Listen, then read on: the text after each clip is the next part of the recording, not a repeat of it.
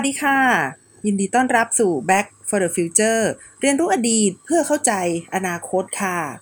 ก็กลับมาพบกันอีกครั้งนะคะ ในทุกๆวันจันทร์เลยนะคะ ถ้าเกิดไม่ได้มีภาระหรือธุระอะไรที่เป็นงานด่วนวิ่งเข้ามาจริง ๆ นะคะดิฉันก็จะพยายามนะคะทำให้สม่ำเสมอนะคะ เพราะว่าดิฉันคิดว่าความสม่ำเสมอเนี่ยเป็นเรื่องที่สำคัญทีเดียวเลยนะคะ ในการที่เราจะมีความสัมพันธ์ต่อกันนะคะ เราก็มีความสัมพันธ์ต่อกันนะคะ ในลักษณะของ เป็นเพื่อนกันนะคะมาปีกว่าแล้วนะคะที่ดิฉันได้มาทำพอดแคสต์นะคะหยิบยกเรื่องราวต่างๆนะคะมาช่วยอ่านช่วยวิเคราะห์นะคะแล้วก็นำมาเล่าให้คุณผู้ฟังฟังนะคะ ก็ต้องบอกเลยว่าระยะเวลาคุณผู้ฟังเนี่ยที่ฟังดิฉันอยู่ 40-50 นาทีเนี่ยนะคะ แต่ว่าดิฉันเนี่ยได้ใช้เวลานะคะในการค้นคว้าหาข้อมูลนะคะ ก่อนที่จะนำมาพูดคุยให้คุณผู้ฟังฟังนะคะ ก็ใช้เวลานานพอสมควรนะคะก็น่าจะประมาณสี่ห้าชั่วโมงนะคะถ้านับเป็นชั่วโมงนะคะ แล้วก็พอได้ข้อมูลมาเนี่ยก็ต้องนำมากันกรองนะคะ วิเคราะห์อีกนะคะ บางครั้งค่ะในสัปดาห์หนึ่งเนี่ยก็ก็เตรียมเรื่องที่จะพูดไว้นะคะ แต่ว่าพอวันที่วันที่เราจะพูดจริง ๆ เนี่ย ปรากฏว่ามีเรื่องอื่นสอดแทรกเข้ามานะคะ ก็เลยต้องทำให้เปลี่ยน เปลี่ยนหัวเรื่องนะคะ ก็ต้องรีบไปค้นคว้าหาเรื่องใหม่ ส่วนเรื่องเก่านะคะบางบางทีมันก็เชยไปนะคะ ก็ไม่สามารถนำมาพูดคุยให้ฟังอีกนะคะ เช่นเเรื่องที่ล่าสุดเนี่ยนะคะก็เป็นเรื่องอการ รัฐประหารนะคะในเมียนมานะคะ ซึ่งก่อนหน้านั้นเนี่ยเตรียมเตรียมเรื่องอื่นเอาไว้นะคะ แต่พอมีรัฐประหารในเมียนมาเนี่ยก็เลยคิดว่าโอ้ไม่ได้แล้วนะคะ ยังไงก็ต้องพูดเรื่องรัฐประหารนะคะ เราจะทำตัวเหมือนไม่รู้เรื่องรู้ราวอะไรไม่ได้นะคะ ก็โชคดีนะคะที่ในช่วงนั้นเนี่ยการรัฐประหารเนี่ยก็มีข่าวสารที่ค่อนข้างที่จะเยอะแยะมากมายเลยทีเดียวนะคะหรือว่าบางเรื่องเนี่ยนะคะพอค้นคว้าไปแล้วเนี่ย ปรากฏว่าตอนใกล้ๆจะพูดนะคะตอนใกล้ๆจะพูดเนี่ย ก็พยายามที่จะไปดูเออเผื่อมีข้อมูลอะไรเพิ่มเติมเนี่ย ก็ไปเจอเพื่อนนะคะไปเจอเพื่อนกันเนี่ยพูดเรื่องนี้ไว้นะคะ เมื่อเออประมาณเดือนพฤษภาแล้วก็พูดได้ค่อนข้างที่จะครอบคลุมดีด้วยนะคะที่ฉันก็ต้องมาปรับสคริปต์ของตัวเองนะคะว่าเออมีเรื่องอะไรที่เพื่อนไม่ได้พูด แล้วก็ต้องพยายามหาเรื่องเหล่านั้นนะคะ มาแทรกเพื่อที่จะไม่ให้เออ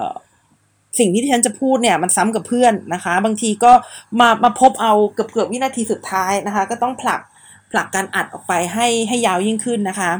วันนี้เป็นวันหนึ่งนะคะ ที่ที่ฉันคิดว่าเรื่องที่จะพูดเนี่ยก็ไม่น่าจะมีคนที่จะมาพูดซ้ำนะคะ แล้วก็เป็นเรื่องที่ใหม่เลยทีเดียว เพราะว่า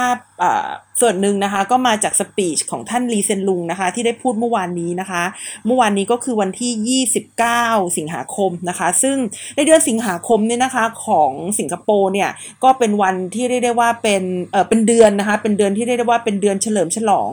วันชาติสิงคโปร์นะคะ ซึ่งสิงคโปร์เนี่ยเขามีวันชาติจริง ๆ เพราะว่า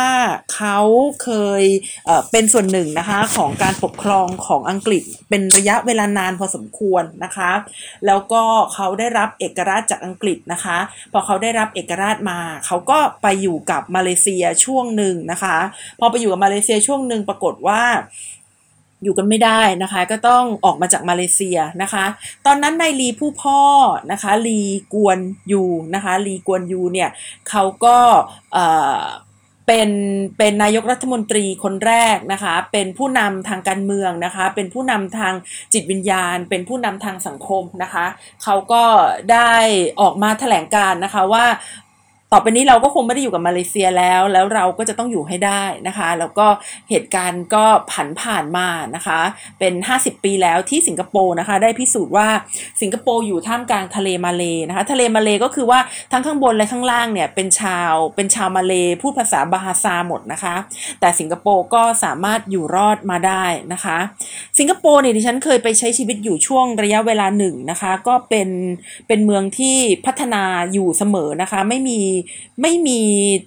ไม่มีหยุดนะคะ แล้วเขาก็เป็นเมืองที่เป็นเอ่อคือคือถ้าถามว่าความเป็นสิงคโปร์คืออะไรนะคะ ความเป็นสิงคโปร์ก็คือความที่เขาเนี่ย พยายามที่จะเป็น global citizen นะคะ เป็นพลเมืองของโลกนะคะ เป็นคนที่พยายามวัดอยู่เสมอว่าเขาเนี่ยจะแข่งขันกับโลกได้แค่ไหนนะคะ เขาพยายามก้าวออกไป แต่ก็มีบางส่วนนะคะ ซึ่งซึ่งทุกๆสังคมมีก็คือส่วนของสังคมที่ไปไม่ได้นะคะ มีชาวสิงคโปร์แท้ๆหลายคนที่เอ่อก็ไม่ได้มีความสามารถนะคะ เหมือนกับอ่า สิ่งที่ผู้นำประเทศอยากให้เป็นนะคะเขาก็อยู่ในสภาวะที่ลำบากนะคะแล้วก็อยู่ภายใต้สภาวะที่เขาเต้องตึงเครียดนะคะกับ เรื่องปัญหาทางชาติพันธุ์นะคะ เขาต้องตึงเครียดกับเรื่องของรายได้นะคะ เรื่องของออการอยู่อาศัยนะคะที่ค่อนข้างจะลำบาก ก็อย่างที่ดิฉันได้บอกว่าสิงคโปร์เนี่ยเป็นประเทศที่มีการเปลี่ยนแปลงตลอดเวลานะคะ คนที่ไม่ถนัดกับการเปลี่ยนแปลงนะคะ หรือว่าคนที่ปรับตัวไม่ทันเนี่ยก็จะมีปัญหาอยู่มากทีเดียวนะคะ แต่ว่า อย่างที่บอกนะคะว่าทุกๆประเทศเนี่ยก็มีปัญหานะคะ สิงคโปร์ก็จะมีปัญหาแบบสิงคโปร์แต่ว่าวันนี้ที่ฉันจะมาพูดคุยให้ฟังนะคะว่าวันนี้เนี่ยเขานำปัญหาที่เคยซุกซ่อนอยู่ใต้พรมนะคะ ออกมาแผ่เลยนะคะ ออกมาแผ่เลยแล้วก็มาบอกว่าฉันจะแก้ไขปัญหา แล้วก็มีการพูดถึงวิธีการแก้ไขปัญหาด้วย ซึ่งน่าสนใจมากดิฉันจะค่อยๆเล่านะคะ เอาเรื่องของโควิดก่อนนะคะ คือว่า ดิฉันเห็นท่านนายกคนปัจจุบันนะคะรีเซนลุงเนี่ยเขาชอบออกมาพูดนะคะเขาชอบออกมาพูดแบบลุงตู่เรานี่แหละแต่เขาไม่พูดไม่นานนะคะเขาพูดเขาพูดสั้น ๆนะคะ แล้วเวลาพูดแต่ละทีเนี่ยให้ความรู้สึกที่แบบน้ำตา น้ำตาสคลอเบลคือ คือดิฉันประทับใจมาก เวลา เวลาเขาพูดในแต่ละทีนะคะ เขาก็ค่อนข้างที่จะมีความรู้สึกเห็นอกเห็นใจคนอื่นนะคะ แล้วก็ ไม่ค่อยโทษใครนะคะ ไม่ค่อยโทษใครซึ่งก็เป็นลักษณะที่เออเออน่ารักดีนะคะ ดิฉันเคยเจอแต่ผู้นำที่โทษคนอื่นนะคะอ่ามีสปีชหนึ่งนะคะที่เขาพูดคือคือคืออย่างนี้ก่อนก่อนที่ดิฉันจะไปพูดเรื่องสปีชในในในวันชาติเนี่ยดิฉันจะเล่าเล่าเรื่องของลีเซนลุงให้ฟังก่อน คือลีเซียนลุงเนี่ยเขาเป็นคนที่เป็นผู้นำที่แบบติดดินนะคะ ติดดินแล้วก็ชอบให้ความสำคัญกับคนธรรมดาธรรมดานะคะ อย่างเช่น speech หนึ่งที่ดิฉันกำลังจะเล่าให้ฟังสอง speech วันนี้เล่าสอง speech นะคะเอา speech แรกก่อนนะคะเขาบอกว่าโควิดที่ผ่านมาเนี่ยมันก็มีหลายสิ่งหลายอย่างนะคะที่ที่ทำให้ภาคภูมิใจนะคะ แล้วก็ที่ทำให้ผ่านโควิดไปได้นะคะ อย่างเช่นเรื่องของ ประเทศเนี่ยสิงคโปร์เนี่ยที่มีการเตรียมความพร้อมทางการเงินนะคะมีเงินหมุนเวียนในประเทศนะคะมีระบบสุขภาพที่ดีนะคะแล้วก็สามารถทำให้ประเทศเนี่ยผ่านพ้นนะคะวิกฤตต่างๆไปได้นะคะ แล้วเขาชอบพูดถึงคนนะคะรีเซนลุงชอบพูดถึงคน เขาบอกว่าคนที่พร้อมนะคะคนสิงคโปร์เนี่ย แสดงออกถึงความมีน้ำใจ แสดงออกถึงความความเอื้อเฟื้อเผื่อแผ่นะคะ อย่างเช่นเขาพูดถึงกิจกรรมต่าง ตอนแรกที่มีการระบาดของโควิดนะคะ ก็หน้ากากอนามัยไม่เพียงพอนะคะ มีการช่วยกันเย็บหน้ากากนะคะ แล้วก็นำไปแจกจ่ายนะคะใช้ร่วมกันนะคะ มีการ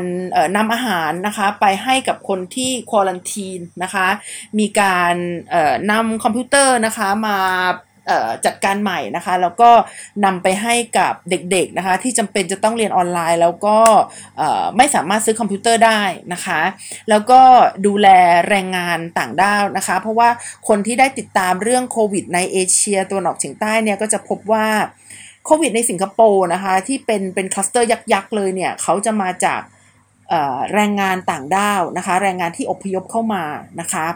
ก็จะมีการดูแลนะคะ แรงงานเหล่านี้ด้วยทีเดียวนะคะ คือคือโควิดที่สิงคโปร์เนี่ยในช่วงหนึ่งเนี่ยมันติดเยอะมากนะคะในในคือคือในช่วงที่ประเทศอื่นๆเขาติดน้อยเนี่ย สิงคโปร์ในติดเยอะมาก และไอ้ที่ติดเยอะๆเนี่ยมันไปอยู่กับแรงงานต่างด้าวนะคะ ซึ่ง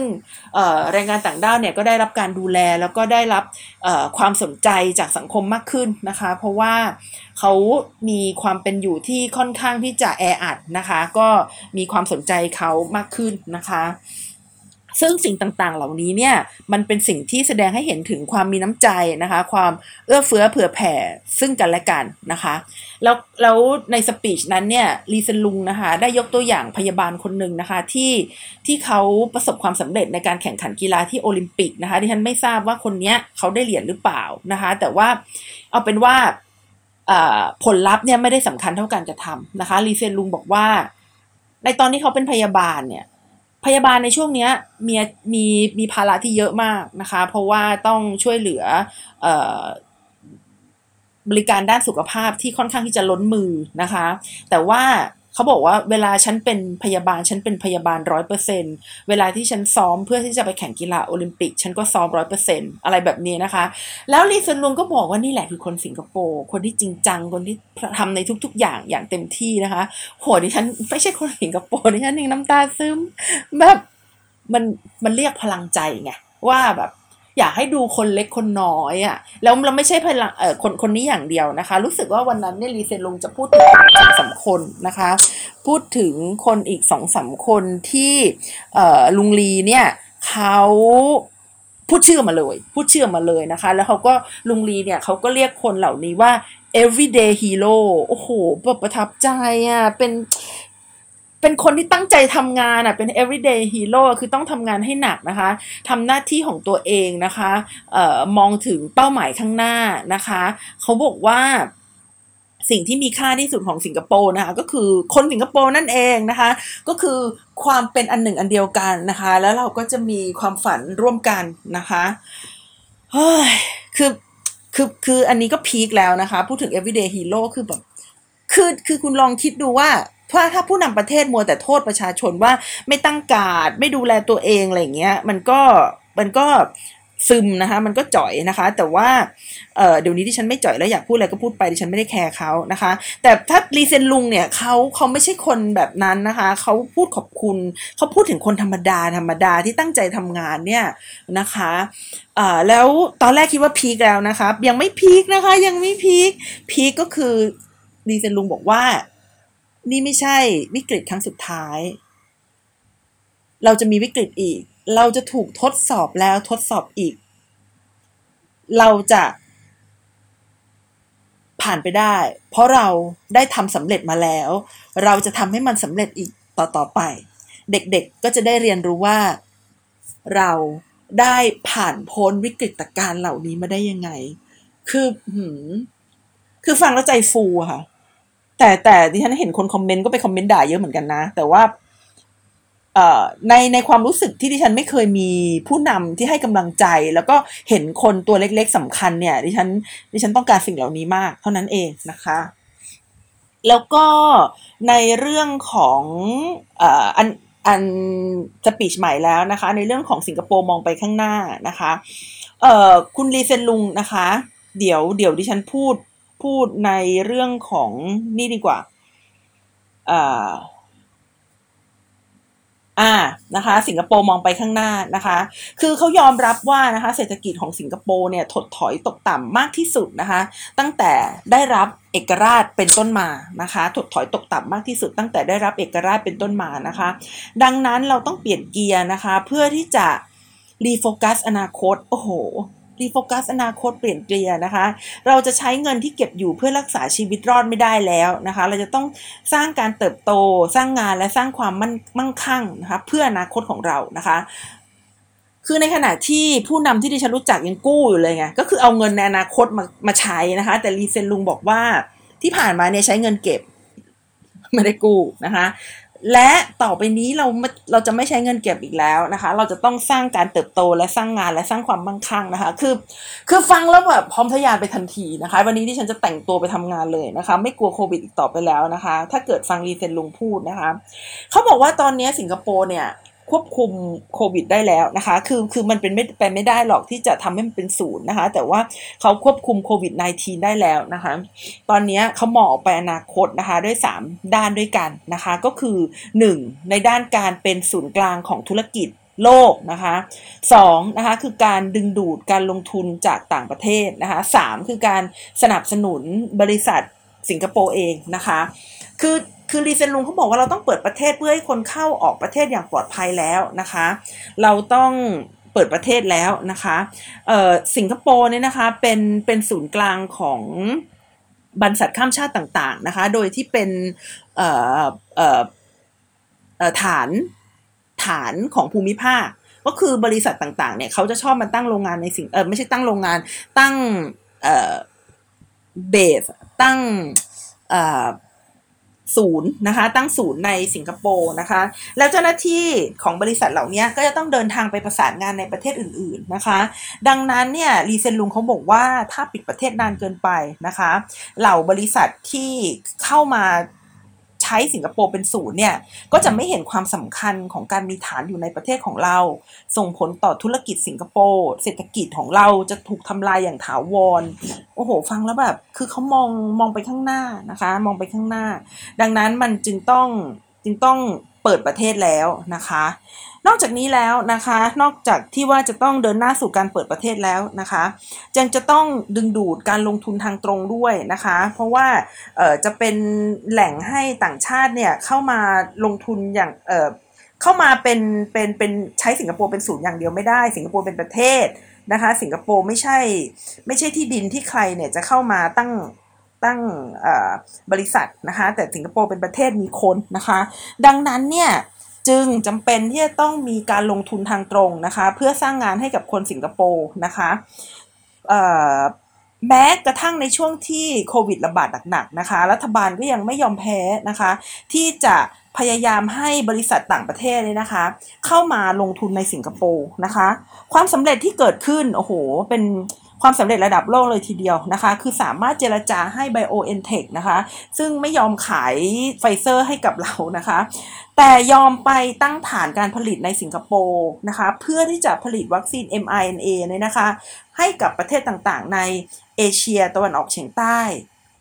ซึ่ง BioNTech เขาไม่ได้มาคนเดียวนะคะ เขามากับ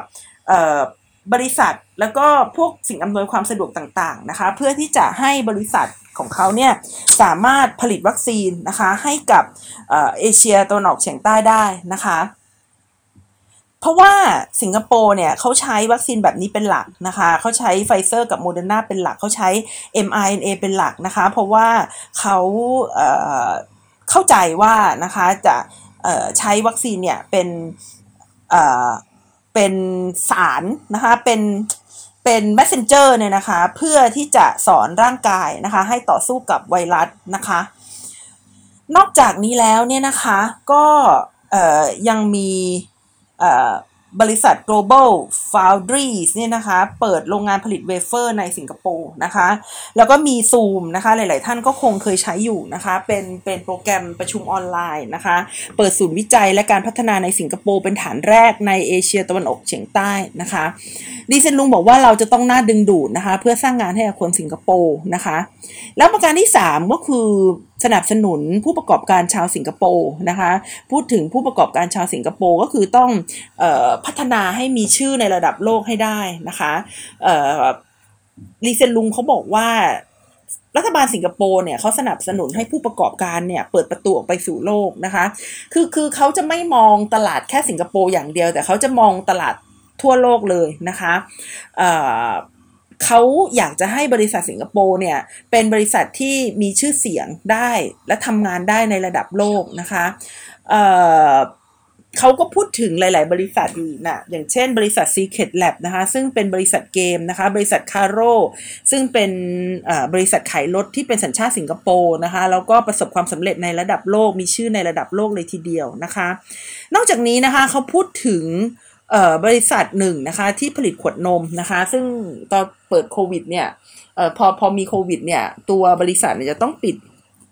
ปิดเอ่อที่ขายคือคือปิดบูธอะในหลาย ๆ ห้างนะคะเขาก็พยายามที่จะเปิดช่องทางขายออนไลน์นะคะ พูดชื่อด้วยมิสลีออนเอ่อมิสอีวอนนะคะเอ่อบ็อกนะคะคือคือแปลกมากเลยอะที่พอ คือผู้นำสิงคโปร์ชอบพูดถึงคนธรรมดาไงก็อย่างที่บอกนะคะว่าชอบพูดชื่อคนด้วยแหละนะคะ ว่าเขาทำอะไรนะคะแล้วก็ชอบพูดถึงผู้ประกอบการตัวเล็ก ๆนะคะ หรือว่าเออเป็นคนตัวเล็กๆ ที่ตั้งใจทำงานนะคะเขาก็พูดถึงคุณอีวอนเนี่ยนะคะว่าเออมีการพัฒนาตัวเองนะคะ เพิ่มการลงทุนนะคะในการพัฒนาเว็บไซต์นะคะทำสตรีมนะคะในหลาย ๆ ภาษานะคะแล้วก็จ้างคนงานเพิ่มด้วยนะคะ อันนี้ก็เป็นคือ สปีชนะคะของคุณดีเซนลุงนะคะ ก็จะสังเกตว่าเขาเขาไม่ธรรมดาเลยทีเดียวนะคะ สร้างความมั่นใจให้ทีเดียวนะคะ แล้วก็เมื่อวานนี้นะคะ ลุงลุงลีเซนลุงนี่นะคะ เขาได้พูดในงาน แลลี่นะคะ National Day นะคะ ในหัวข้อเรื่อง refocus for the future นะคะ ซึ่งเมื่อเมื่อกี้ที่ฉันก็ได้พูดไปแล้วแหละนะคะ ในในในบางส่วนนะคะ เรื่องของการที่จะต้อง refocus อนาคตนะคะ แต่ว่าดิฉันจะพูด 7 ข้อนะคะ พูด 7 ข้อ เนื่องจากว่าเป็นสรุปจากที่ลุงลีเขาได้พูดมานะคะ เออลุงลีเนี่ยเขาบอกว่า โรคระบาดนี้นะคะทำให้เราได้เห็นจุดอ่อนในสังคมของเรานะคะ และทำให้เราต้องแก้ไขปัญหาบางอย่างให้รวดเร็วขึ้นนะคะ คือคือคือ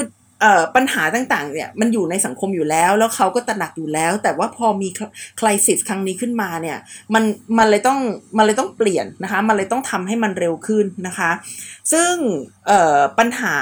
ที่มีอยู่ 7 ข้อเนี่ยนะคะปัญหาที่มีอยู่ 7 ข้อเนี้ยเขาจะแก้ไขนะคะ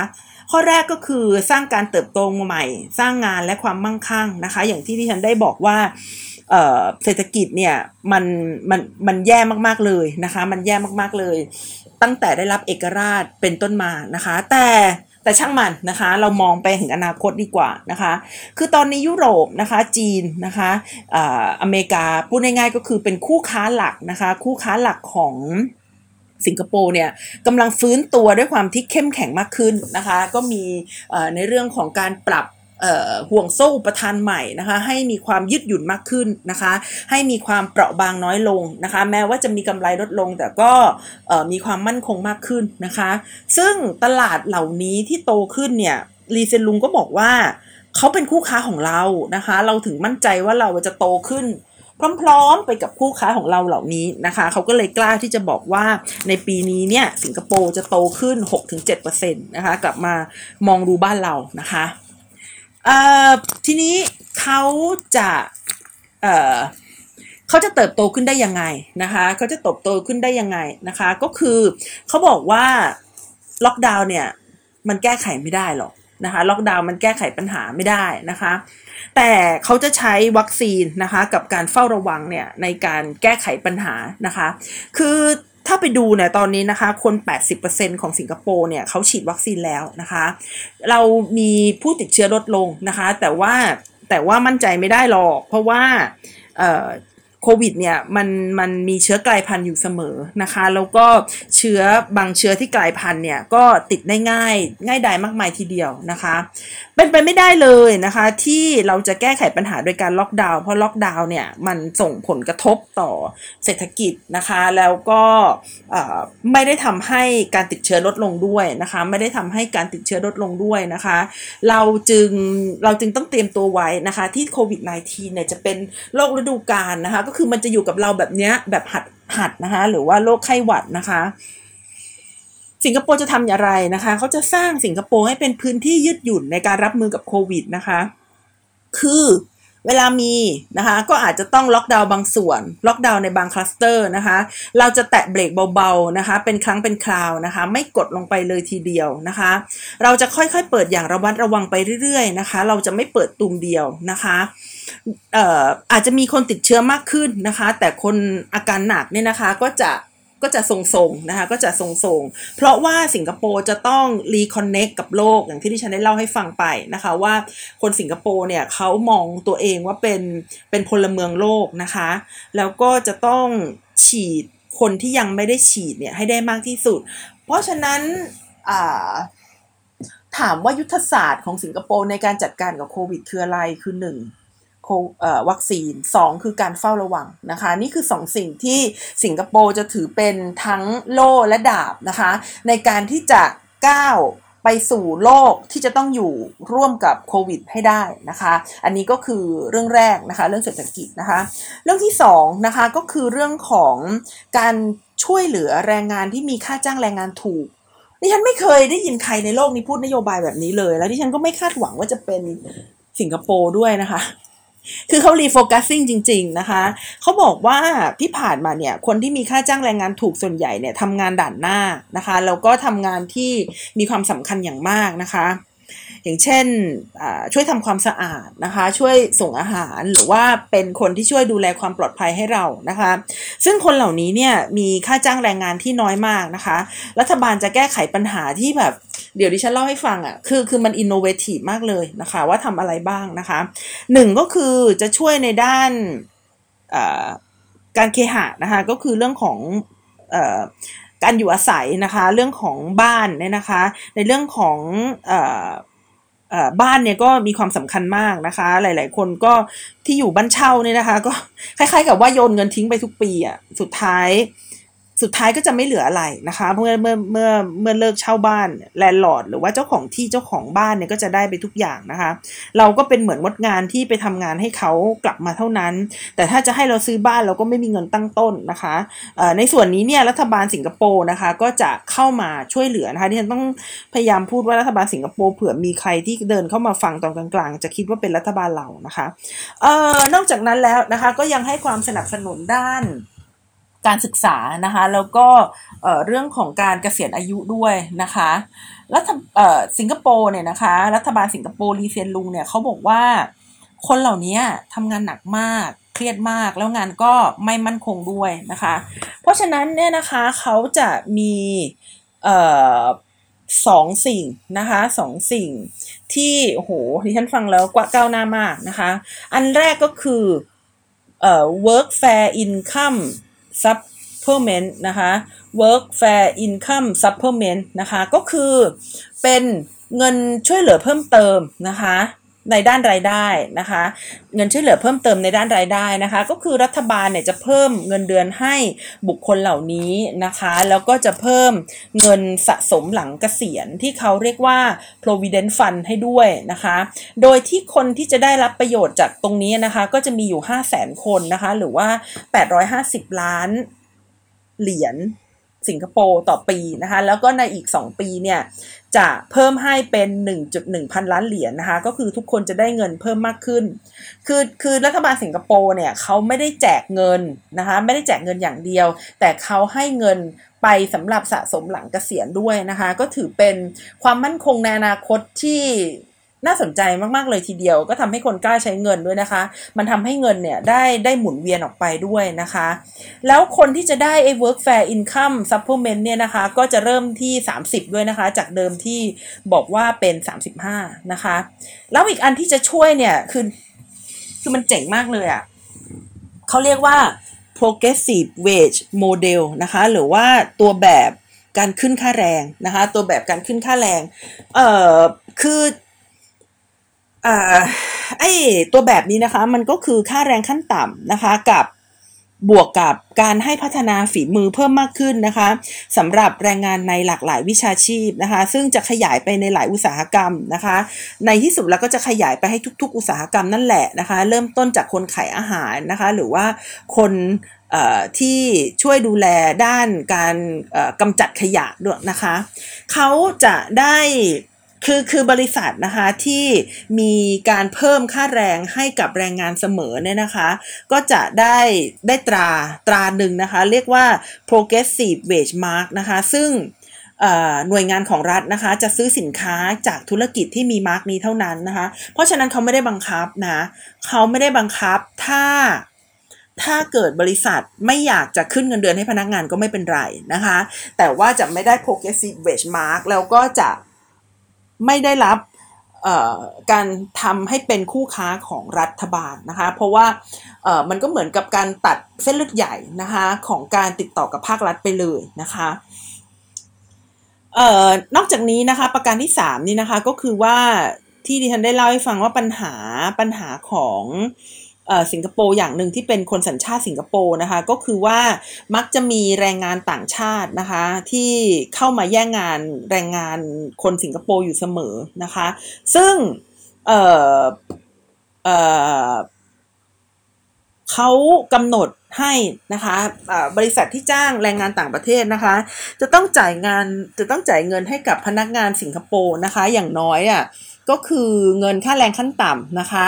เดือนละ 1,400 เหรียญนนะคะ ซึ่งตัวเลขเนี่ยก็จะต้องปรับเพิ่มขึ้นไปเรื่อยๆเลยนะคะ คือเขาไม่ได้มองแค่แรงงาน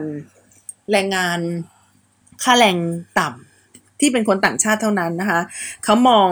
แรงงานค่าแรงต่ำนะคะที่เป็นคนสิงคโปร์ด้วยนะคะถึงแม้ว่าจะมีจำนวนไม่มากนะคะ แต่ว่าทุกๆคนเนี่ยจะมีรายได้มากขึ้นนะคะ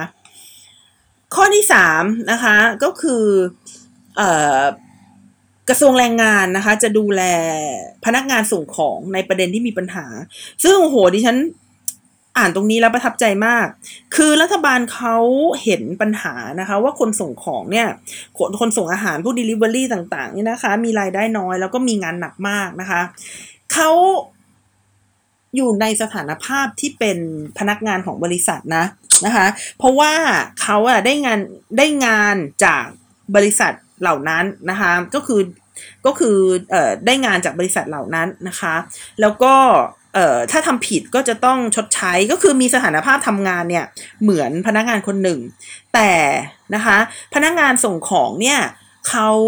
ไม่มีสัญญาจ้างงานนะคะ ไม่มีประกันขั้นพื้นฐานอะไรเลยนะคะ ไม่มีแม้แต่ประกันอุบัติเหตุนะคะ ไม่มีสหภาพแรงงานนะคะ แล้วก็อยู่ในสถานภาพที่ไม่ได้รับการยอมรับว่าเป็น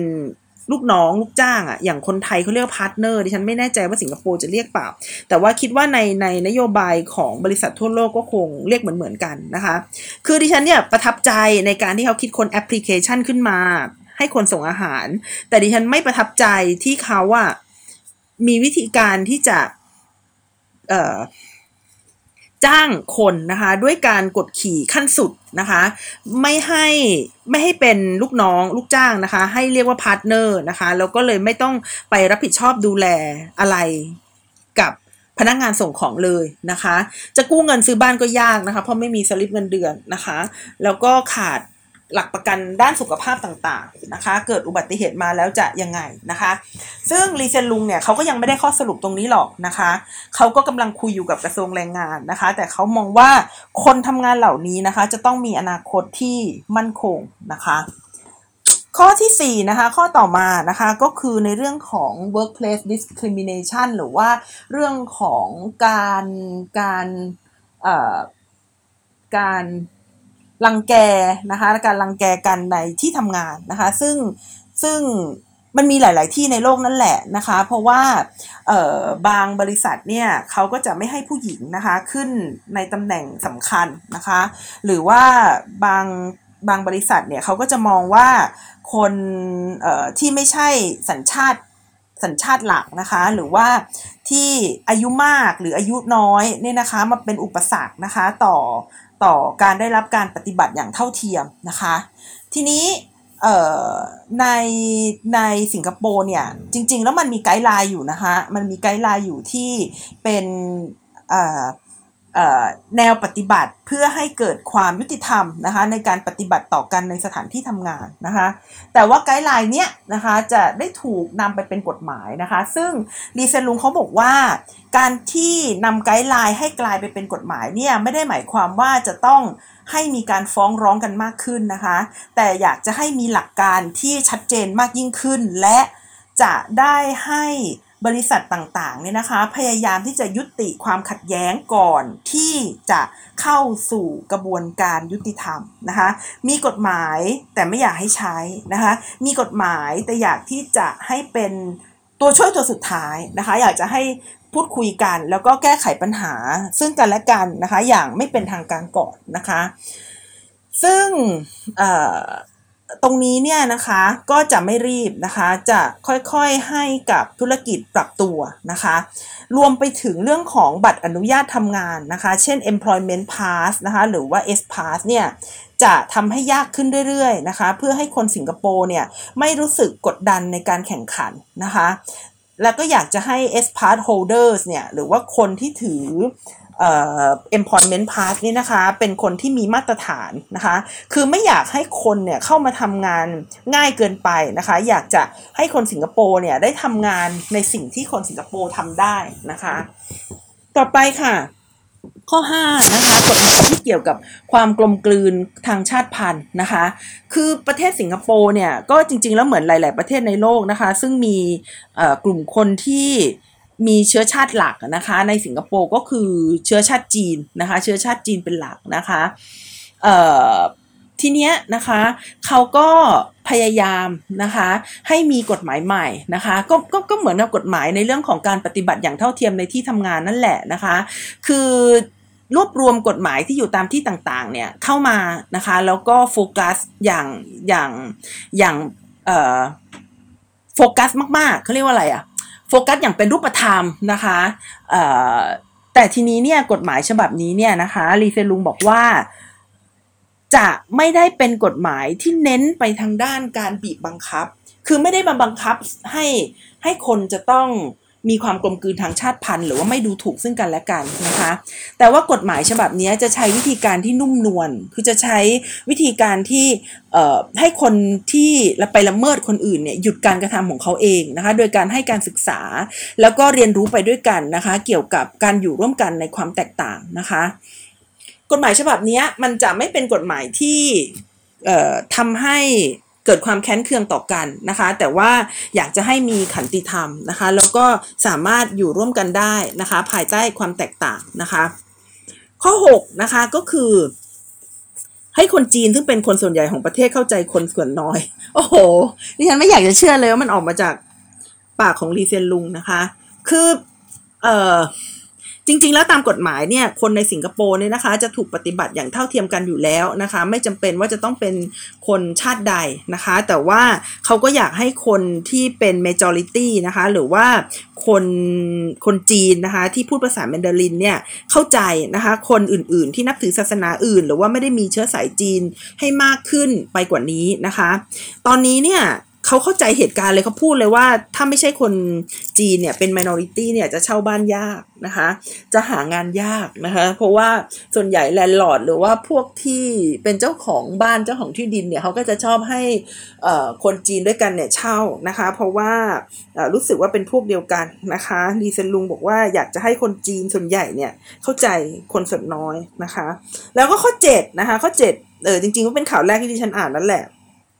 นะคะ เพราะว่าเขาหยิบยกมาพูดเลยนะคะ ก็คือพยาบาลชาวมุสลิมเนี่ยจะสวมเสื้อคลุมได้แล้วนะคะ โดยสามารถสวมใส่ได้ยามหากตัวเองต้องการนะคะ ในเดือนพฤศจิกายนที่ผ่านมานะคะนี่สลุงบอกว่าเรื่องนี้โหได้ผ่านการพิจารณาอย่างอย่างพินิจพิเคราะห์มากนะคะ ว่าจะส่งผลต่อความกลมเกลียวทางศาสนานะคะ เพราะว่าผ้าคลุมเนี่ยมันไม่ใช่ของมุสลิม แต่เป็นเรื่องในระดับชาตินะคะผ้าคลุมเนี่ยเป็นสิ่งสำคัญในชุมชนมุสลิมนะคะผู้ผู้หญิงเนี่ยนะคะจะต้องใส่ในเวลาที่ออกสังคมหรือไปทำงานนะคะ ที่ผ่านมาเนี่ยรัฐบาลพยายามจะระมัดระวังนะคะว่าคนที่ไม่ใช่มุสลิมจะคิดอย่างไรจะเป็นปัญหาหรือไม่นะคะเเพราะฉะนั้นเนี่ยด้วยด้วยวิธีคิดในอดีตนะคะเขาก็เลยจะ บังคับนะคะว่าที่ที่มีเครื่องแบบเนี่ยจะไม่ให้ใส่ผ้าคลุมนะคะ แต่ในปี 2014 เนี่ยเขาเคยบอกกับผู้นำชาวมุสลิมว่าคงจะต้องมีการทบทวนนะคะ จะต้องมีการทบทวนในเรื่องของกฎหมายห้ามใส่ผ้าคลุมเนี่ยแน่นอนนะคะกำลังพิจารณาอยู่กำลังมอนิเตอร์อยู่ว่ามันจะดีหรือหรือมีผลเสียอะไรบ้างนี่นะคะ เพราะฉะนั้นแล้วเนี่ยนะคะ คนในกระทรวงคนคนที่ทำงานด้านด้านสุขภาพเนี่ยนะคะจำนวนเจ็ดพันคนเนี่ยนะคะ สามารถสวมผ้าคลุมไปทำงานได้แล้วนะคะ แต่ผ้าคลุมก็ยังคงแบนอยู่นะคะ ในโรงเรียนนะคะ ในกลุ่มข้าราชการที่ทำงานด้านความมั่นคงนะคะทำไมถึงยังแบนในโรงเรียนนะคะ ก็คืออยากให้เด็กๆเนี่ย เหมือนกันหมดนะคะอยากให้ใส่ยูนิฟอร์ม เพื่อที่จะสร้างความผูกพันนะคะ ส่วนในเรื่องของความมั่นคงเนี่ยเนื่องจากว่ามันเป็นเรื่องเกี่ยวกับรัฐนะคะ ก็เลยอยากที่จะให้มีความความความไม่อิงศาสนาหรือความเป็น secularity นะคะโดยสรุปแล้วนะคะ หลาย ๆ สปีชที่ฉันได้ยินได้ฟังมานะคะ ของรีเซนลุงเนี่ยนะคะ ข้อที่หนึ่งนะคะ ก็คือเขาขอบคุณและให้กำลังใจนะคะ สองนะคะเขาเห็นแก่คนเล็กคนน้อยนะคะเขาพูดถึงเรื่องของการละเมิดนะคะพูดถึงคนแรงงานที่มีค่าจ้างแรงงานต่ำนะคะ พูดถึงพนักงานขนส่งอาหาร พูดถึงคนสิงคโปร์ที่โดนแย่งงานนะคะเขาให้โอกาสนะคะในการที่จะมีความก้าวหน้านะคะมีความเป็นตัวของตัวเองแล้วก็มีความเป็นตัวตนนะคะ แล้วก็ สิ่งสุดท้ายนะคะ ที่ที่ดิฉันคิดว่าสำคัญก็คือ การกล้าที่จะนำปัญหาออกมาแผ่บนโต๊ะนะคะเจ็ดข้อของรีเซนลุงที่เป็นปัญหาหมดเลยนะคะเขากล้าออกมาวางบนโต๊ะ แล้วเขาก็บอกด้วยว่าเขามีแผนที่จะแก้ไขปัญหาอย่างไร เขาจะรีโฟกัสอนาคตอย่างไรนะคะ นี่คือสิงคโปร์ค่ะ สิงคโปร์กับการย้อนพินิจตัวเอง แล้วก็ เดินต่อไปในโลกใบใหม่นะคะ ภายหลังจากโควิดค่ะ ค่ะสำหรับวันนี้นะคะ ดิฉันนัชพัฒน์อมรกุลค่ะ ก็ต้องขอลาคุณผู้ฟังไปก่อนนะคะ ขอบคุณมาก ๆ เลยนะคะ ที่ติดตามกันมาแล้วก็ขอบคุณสำหรับ comment นะคะ ที่เข้ามาทาง inbox ด้วยนะคะะดิฉันก็จะปรับปรุงนะคะ วิธีการแล้วก็สรรหาเนื้อเรื่องที่ดีๆนะคะ มาเล่าให้คุณผู้ฟังฟังเช่นนี้นะคะ ทุก ๆ สัปดาห์ค่ะ วันนี้ต้องลากันไปก่อน สวัสดีค่ะ